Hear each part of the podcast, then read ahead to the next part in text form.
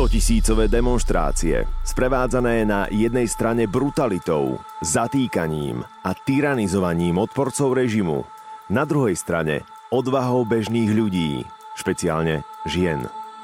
Slovensko mohlo pokojne dopadnúť ako Bielorusko v tom roku 98, keby sa to nezlomilo, ako sa to zlomilo s tým Mečiarom. Samozrejme, nikdy nevieme, čo by sa stalo, keby. Toto je podcast Sabo sebou, Miesto, kde rozoberáme všetky otiene spoločenskej zodpovednosti a rozprávame sa o tom, ako robiť veci inak. Spolu lepšie. Inšpirujeme a motivujeme sa k uvedomelejšiemu životu. V tejto epizóde s europoslancom Michalom Šimečkom. Bielorusi nám presne ukazujú, že to, čo my berieme ako samozrejmosť, že aké to je vlastne strašne vydrené a ako za to oni prelievajú krv, niektorí umierajú, aby mali aspoň trošku to, čo my už máme. Ja som Mišo Sabo a vy, vítajte pri počúvaní. Už je to mesiac, čo v Bielorusku prebehli prezidentské voľby. Prvýkrát po dvoch desaťročiach bez pozorovateľov OBSE a prakticky bez akejkoľvek kontroly, keďže aj domáci pozorovatelia mali komplikované podmienky. Aj napriek alebo vďaka tomu sa hovorí o jasnej manipulácii. Nie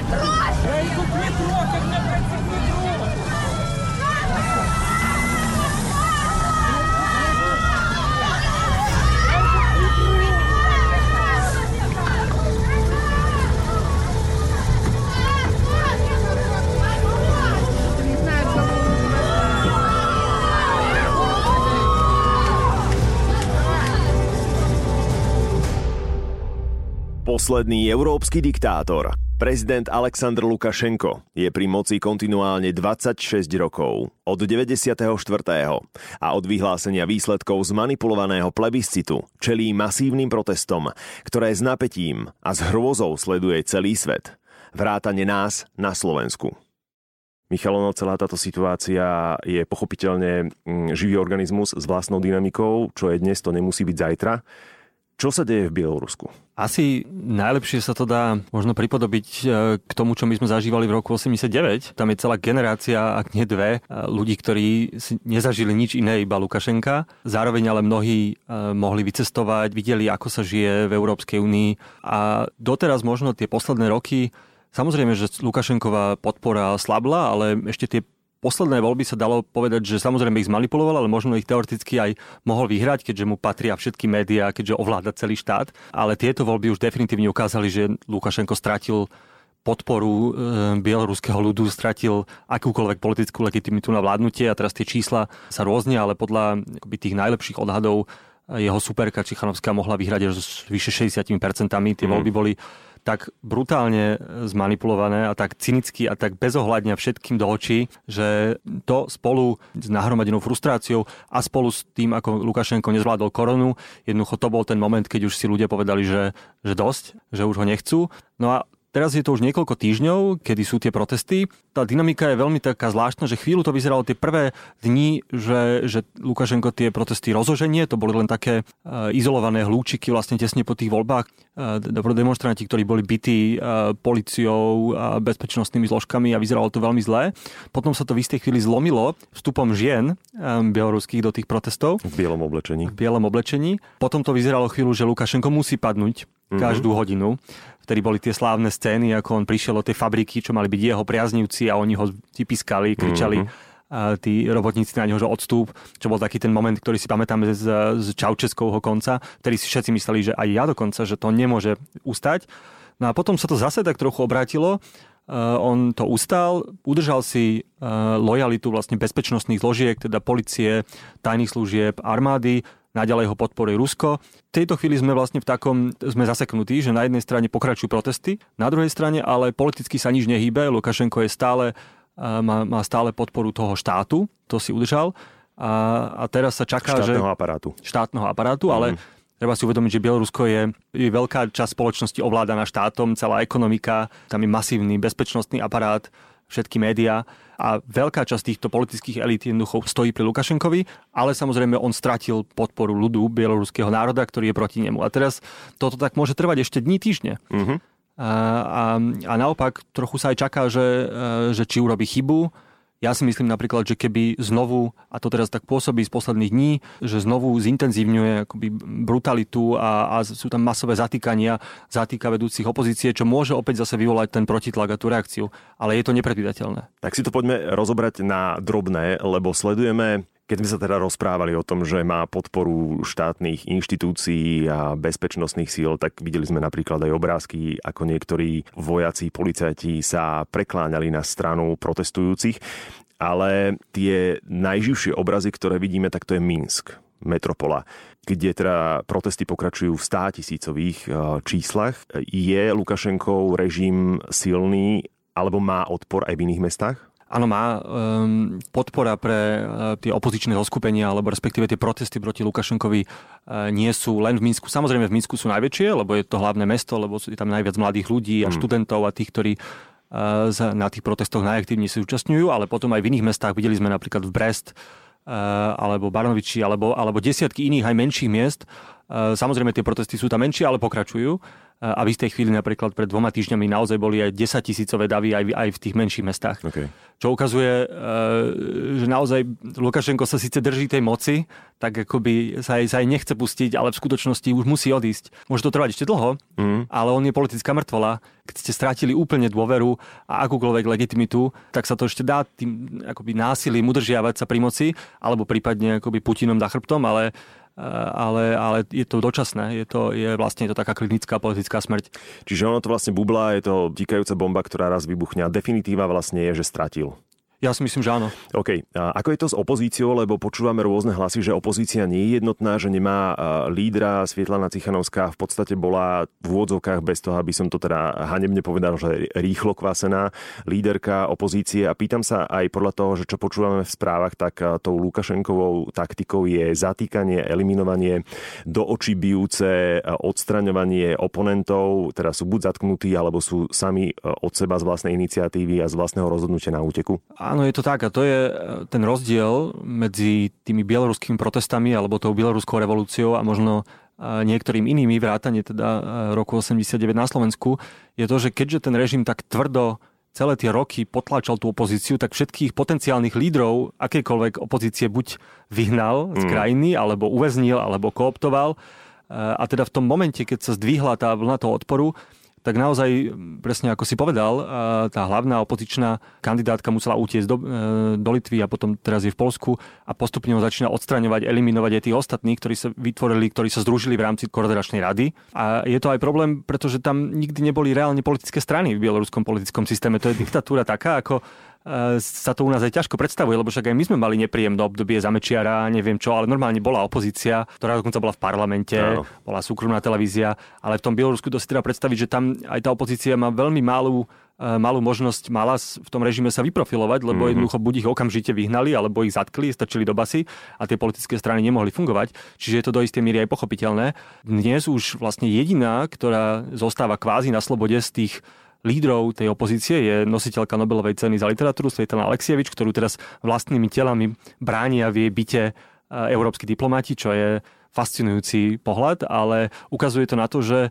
Lukašenkovi sa bohužiaľ relatívne efektívne podarilo tých potenciálnych lídrov revolúcie a jeho teda politických superov odstrániť, takže ich proste na nich poslal tajnú policiu, ktorá v istej chvíli zaklopala na dvere, kukláči a, a zobrali ich. E, alebo, a toto je ten zaujímavý prípad Márie Kolesníkovej, ktorú chceli v podstate vyviezť za hranice, ale ona podľa mňa neuveriteľnom akoby, akte akoby odvahy a patriotizmu eh, odmietla vlastne odísť. Roztrhala pás. Roztrhala pás takže zostáva v Bielorusku, ale tiež je v base. Je potom veľmi ťažké aj pre celé toto masové hnutie, keď nemá lídra, ktorý je priamo v Bielorusku, organizuje, vie predstavovať nejaký program, vie potenciálne tlačiť na to Lukašenka, tak potom je ťažké uh, reálne, ho, reálne ho dotlačiť k nejakému odchodu alebo k nejakým ústupkom. Na druhej strane práve takéto do očí bijúce a až svietiace neónové odstraňovanie oponentov podľa mňa môže byť e, to, čo naozaj Lukašenka zlomí, pretože ľudia to vidia a tým pádom to prilieva do toho ohniska, do tej celej situácie. Čiže v podstate toto je to, čo ho môže definitívne odstrániť. Môže. Ak to prekročí tú hranicu a ak to naozaj Bielorusov ešte viac naštve, ako to bolo vlastne v ten prvý týždeň, keď tá prvá mm-hmm. vlna zatýkania a bytia vlastne mobilizovala ľudí, a najmä aj starších ľudí a ľudí, ktorí by sa inak do protestov nezapájali. A môže sa to stať aj teraz Bohužiaľ, je tam jeden faktor, ktorý sa nedá podceňovať a my si to ani veľmi nevieme predstaviť, ale ten strach je obrovský tých ľudí. No, Samozrejme aj odvaha, uh-huh. ale tam je to dneska v tej situácii, že nie len, že opoziční lídry, ale ktokoľvek, kto je, neviem, umelec, alebo keby bol niekto ako ty, kto nahráva podcast, tak eh, buď už je dávno v base, alebo proste sa bojí, že každú sekundu proste sa pozera um, za chrbát, že tam môže byť proste prísť nejaký kuklač a zobrať ho, či je doma uprostred noci, alebo je nakúpiť do obchodu, alebo čokoľvek. Mm. A to je ten strach, je akoby prestupuje celou tou spoločnosťou a to sú nielen samozrejme umelci, novinári, ktokoľvek kvázi z inteligencie a potom aj akoby zatknutí sú aj kňazi, ktorí prejavili nejakú formu odporu. To sú stovky, ak nie tisíce ľudí. A to nie je len také, že vás teda zatknú a budete chvíľu si pobudnete v nejakej väzobnej tejto. To je aj mučenie. Tam sú zdokumentované stovky mm-hmm. prípadov mučenia. Ja len hovorím, že môže to zatýkanie mať ten efekt, ako vravíš, že to zmobilizuje tých ľudí, ale zároveň si to vyžaduje od nich, aby prekonali ten strach. Mm-hmm. A oni to zatiaľ dokázali a oni sú nesmierne statoční, ale je to úplne jednoduché. Much of the world has been locked down. But in Belarus, things are a bit different. On Saturday, the former Soviet country held its annual parade marking the end of World War II. Thousands of troops watched by 10,000 spectators. No social distancing, almost no masks. It was just the latest example of the highly unusual approach to the virus taken in Belarus under this man, its dictatorial leader Alexander Lukashenko. Беларуси. Už sme to spomenuli, že Lukašenkovi nenahráva v popularite ani to, že od začiatku až hanebne bagatelizuje COVID a Bielorusko je fakticky medzi krajinami, ktoré najviac pocenili pandémiu koronavírusu. Lukašenko napríklad hovoril, že najlepšou obranou je 50 ml vodky denne, sauna, chren, zodpovedná práca na poli, etc. V čase nahrávania tohto podcastu má Bielorusko v štatistike cez 73 tisíc prípadov. V čom je teda Lukašenkov režim silný a naopak v čom je slabý okrem korony? Silný je v tom, že poskytuje ako sa na Slovensku, kedy si hovorilo, poskytuje ľuďom istotu. Mm-hmm. Istoty a špeciálne pracujúcim ľuďom. A to je jednoducho fakt, že e, model ekonomický, na ktorom je postavený Lukašenkov režim, proste dáva obrovskému množstvu Bielorusov prácu a relatívne na pomery postsovietského priestoru relatívne dobre platenú prácu vo veľkých štátnych podnikoch. Tam treba si uvedomiť, že veľká časť bieloruskej ekonomiky je štátom vlastnená. A bieloruská ekonomika sama je ešte v zásade akoby sovietský relikt, ale to, prečo môže fungovať a prečo môže poskytovať relatívne dôstojne, teda na pomery regiónu, platenú prácu aj relatívne fungujúce verejné služby, opäť na pomery regiónu. Nedá sa to porovnať s Estonskom alebo, mm-hmm. alebo s Polskom, ale v porovnaní s Ukrajinou alebo, alebo Arménskom alebo Ruskom je to celkom slušné. A to je jednoducho preto, lebo ho dotujú Rusy. A ono to funguje tak, úplne zjednodušene, že e, Bielorusko, bieloruské veľké štátne firmy nakupujú lacný plyn a ropu z Ruska okay. a potom ju draho predávajú na západ. Uh-huh. A z toho majú obrovské peniaze, ktoré potom si môže e, režim dovoliť na to, aby kupoval vlastne podporu. Nemusí tým pádom robiť žiadne reformy, nemusí sa snažiť zvyšovať produktivitu tej ekonomiky, nemusí sa snažiť v zásade nič, len si týmto spôsobom udržiava status quo. A v tom je bieloruský režim silný. Okay. A, ale samozrejme to funguje iba do istej miery. A, a v momente, keď takto bezohľadne sfalšujete voľby, ale to ešte aj, aj to podľa mňa je, za, hral rolu, že keby to sfalšoval tak, že vyhral s 58, ale len tak akože... Nie až tak okato. Tak nie, keď to je až tak úplne, že pecka do ksichtu tým ľuďom, mm. ktorí všetci vedeli, že on prehral, lebo aj tá predvolebná kampaň bolo z nej zjavné, že Cichanovská má obrovskú podporu. Mm-hmm. Potom boli tie fotografie všetkých tých akože okrskových správ, z tých okrskových komisí, že bolo zjavné, že ona vyhrala a on si dal 80%, tak to už jednoducho tých ľudí úplne, ako by to bola tá posledná kvapka.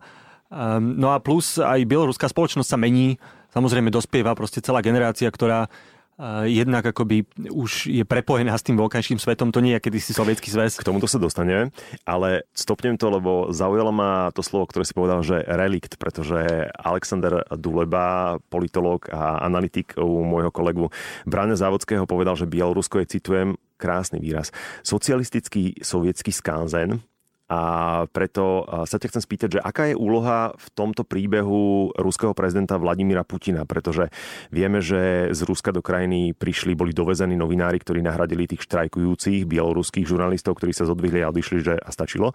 Ale zároveň e, môžeme si aj spomenúť, že Lukašenko pred voľbami obvinil Putina z toho, že on sám organizuje vzburu v Bielorusku, čiže v tomto vzťahu sa nevyzná, teda ja definitívne nie, neviem v tom čítať.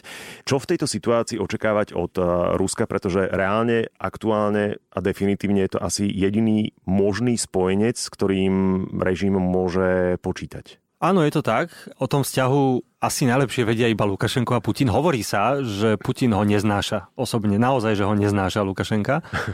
A, a je to fakt, že um, na to, že má byť Bielorusko pod Lukašenkom ruský spojenec celé tie mm-hmm. roky, tak to je akože veľmi, veľmi teda nepríjemný spojenec podstate torpedoval všetky možné ruské strategické zámery za posledné roky. Napríklad, keď Rusko anektovalo Krym a, a začalo vojnu na východnej Ukrajine, tak, uh-huh. tak Lukašenko to v zásade akože vôbec nešiel na ruku Putinovi a odmietol teda uznať tú anexiu. Naopak, ako to vyzeralo, že sa skôr postavil za Ukrajincov.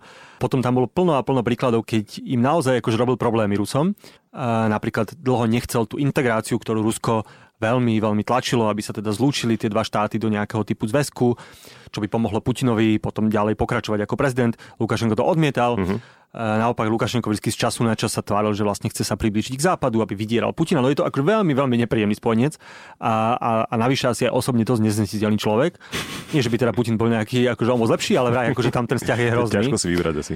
No len um, je, pre tých Rusov je to tá situácia, ako keď sa hovorí, že to je ten, ten diabol, ktorého poznáme. Hej? Že, že oni mm. samozrejme um, s ním nemajú dobré skúsenosti, ale, ale obávajú sa neistoty. Takže preto ho teraz ešte držia pri moci, kvázi a preto mu poslali na pomoc tých novinárov a prislúbili, že keby sa to nejak začalo zvrhávať, že možno pošlu aj nejakú bezpečnostnú pomoc.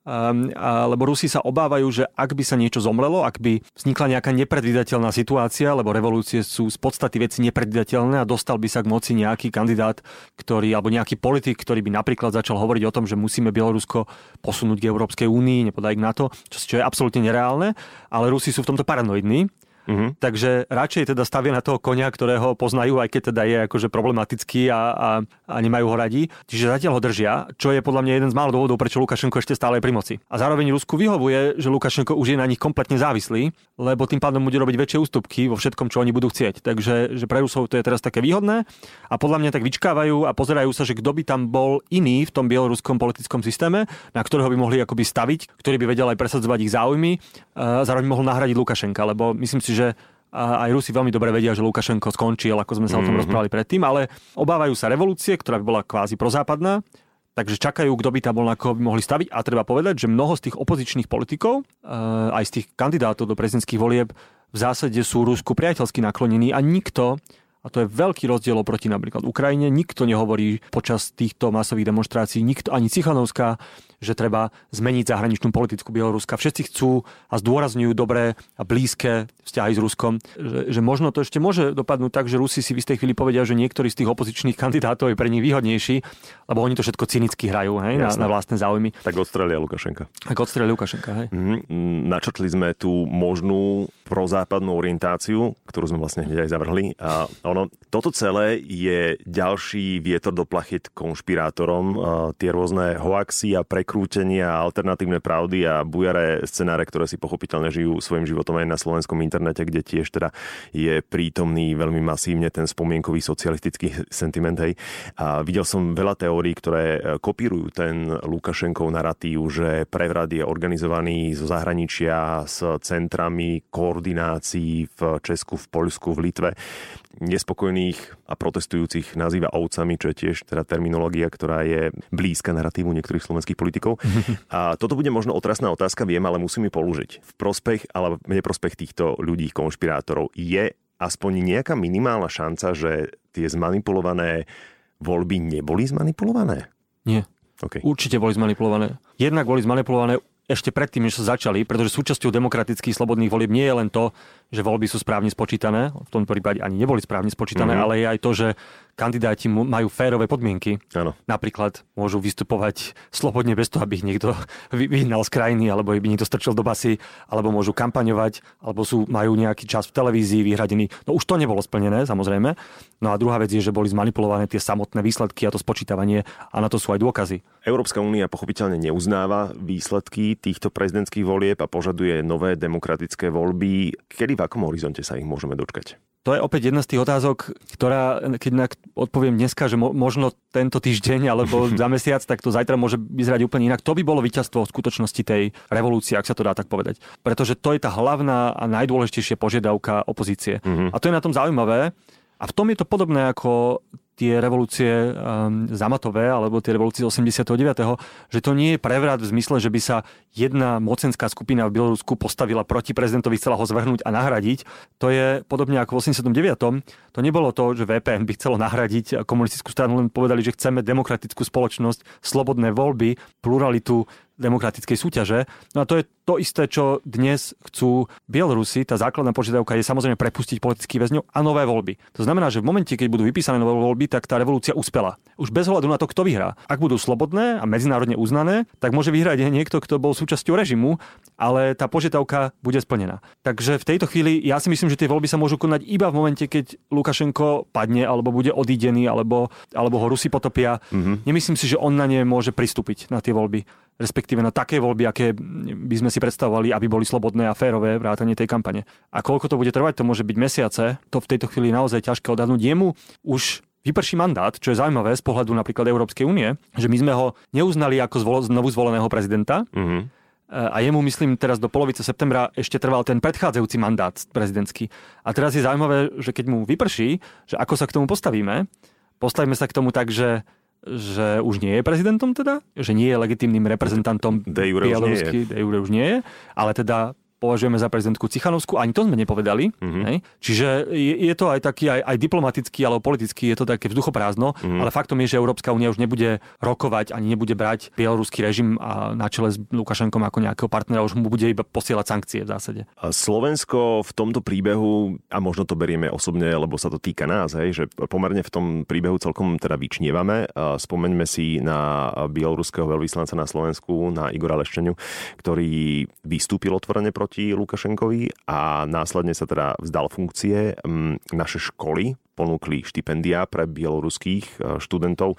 Čo môžeme ešte pre Bielorusov ako Slováci spraviť viacej? E, čím im môžeme pomôcť? Okrem tej symbolickej a morálnej pomoci, ktorá nie je zanedbateľná, to, že aj ľudia vyjadrovali solidaritu, to, že boli demonstrácie, to, že politici sa vyjadrovali slovensky ako vyjadrovali, tak ono sa zdá, že to je len taká, že to sú len slova. Mm-hmm ale nie sú. To má politickú váhu a ja som, ja som sa viackrát rozprával aj s, s ľuďmi Bielorusmi, ktorí žijú na Slovensku a oni to cítia a, a je to dokonca aj, aj v Bielorusku je to vnímané, že, že aj na nejakom Slovensku, ktorým nám by to mohlo byť v zásade jedno, hej, však my si tu žijeme akože v pohodovej demokratickej Európskej únii a nemuselo by nás trápiť, čo sa deje v Bielorusku, ale to, že, že aj politikov, aj ľudí to vybudilo k nejakej reakcii a solidarite, tak to bolo vnímané aj v Bielorusku, že toto treba stále na to upozorňovať, aj keď teraz to už není v hlavných správach, ako tie prvé dní, že už sa postupne ľudí, ľudí to možno aj prestáva baviť, lebo to nikam nesmeruje, ale preto je dôležité teraz stále na to, na to upozorňovať a, a držať to akoby v rámci politickej agendy. Preto sme tu. Preto sme tu. To je jedna vec a Druhá vec je samozrejme akoby podpora občianskej spoločnosti bieloruskej, či už materiálna alebo nejaký know-how. Samozrejme štipendia pre Bielorusov, ktorých teraz bude čoraz viac utekať z krajiny. Mm. Ak to teda nedopadne dobre v najbližších, ak sa to nejak nezlomí, tak sa dá očakávať ako exodus špeciálne mladých Bielorusov. Nie len študentov, ale možno aj mladých. Akoby treba povedať, že Bielorusko má veľmi silný IT sektor a veľa z tých ľudí, mm-hmm. možno, čo sú veľmi vzdelaní ľudia a s vysokou pridanou hodnotou, možno budú chcieť ísť do Európskej únie. Podľa mňa by sme im mohli možno aj poskytnúť nejaké zázemie, ich sem prilákať áno, veľa nich bude študentov, ktorým by sme mali dať štipendia, to všetko je super a ja si myslím, že to je správne. No a v tej úplne, že politickej, strategickej rovine by sme mali tlačiť na, podľa mňa, dôslednejšiu a reakciu Európskej únie, ktorá zatiaľ síce hovorí tie správne veci a tie sankcie, však to je fajn, ale tá najsilnejšia zbraň je uznať Tichanovskú ako legitímnu prezidentku, uh-huh. čo je veľmi kontroverzné a Európska únia sa k tomu zatiaľ nevie úplne odhodlať, ale to je jedna z najsilnejších zbraní, ako máme v zásade. Uh-huh. Ak teda Slovensko Bielorusko zahranično-politicky by chcelo pomôcť, tak toto je jedna, jedna z možností, ale áno, má to plno rizik. Je tam ešte jedna silná zbraň, podľa mňa, a to sú mladí ľudia.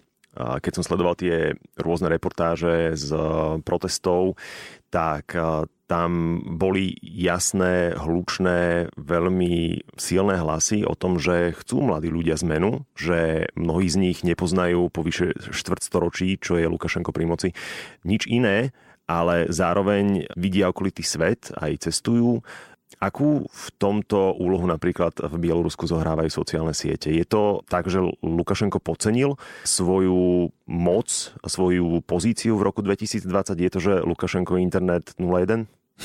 Do istej miery áno, on celkovo podcenil tie voľby, podcenil, a tam je zaujímavý taký ten šovinistický aspekt toho, že on podcenil tú ženskú silu v tomto mm-hmm. prípade, lebo si myslel, že tak Cichanovská kandiduje iba preto, lebo jej, manžela, eh, jej manželovi zabránil kandidovať. A on Navyše absol... jej manžel je youtuber, čiže opäť sme pri sociálnych sieťach a, a on absolútne podcenil tú možnosť, že žena ho môže poraziť. Mm-hmm. Koniec koncov veľa z tých líderiek tých protestov sú ženy.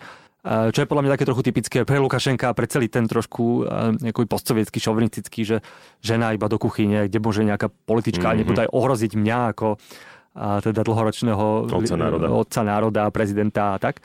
Čiže toto podcenil, podcenil podľa mňa aj tú obrovskú silu akoby mladých Bielorusiek, a tu sme videli na tých protestoch, tento element toho, že tie ženy a mladé ženy sa postavili tej brutalite, tomu násiliu nenásilnými prostriedkami a mhm. všelijakými symbolmi a kreatívne a tak. To je to, čo udržalo tie protesty v tých prvých dňoch.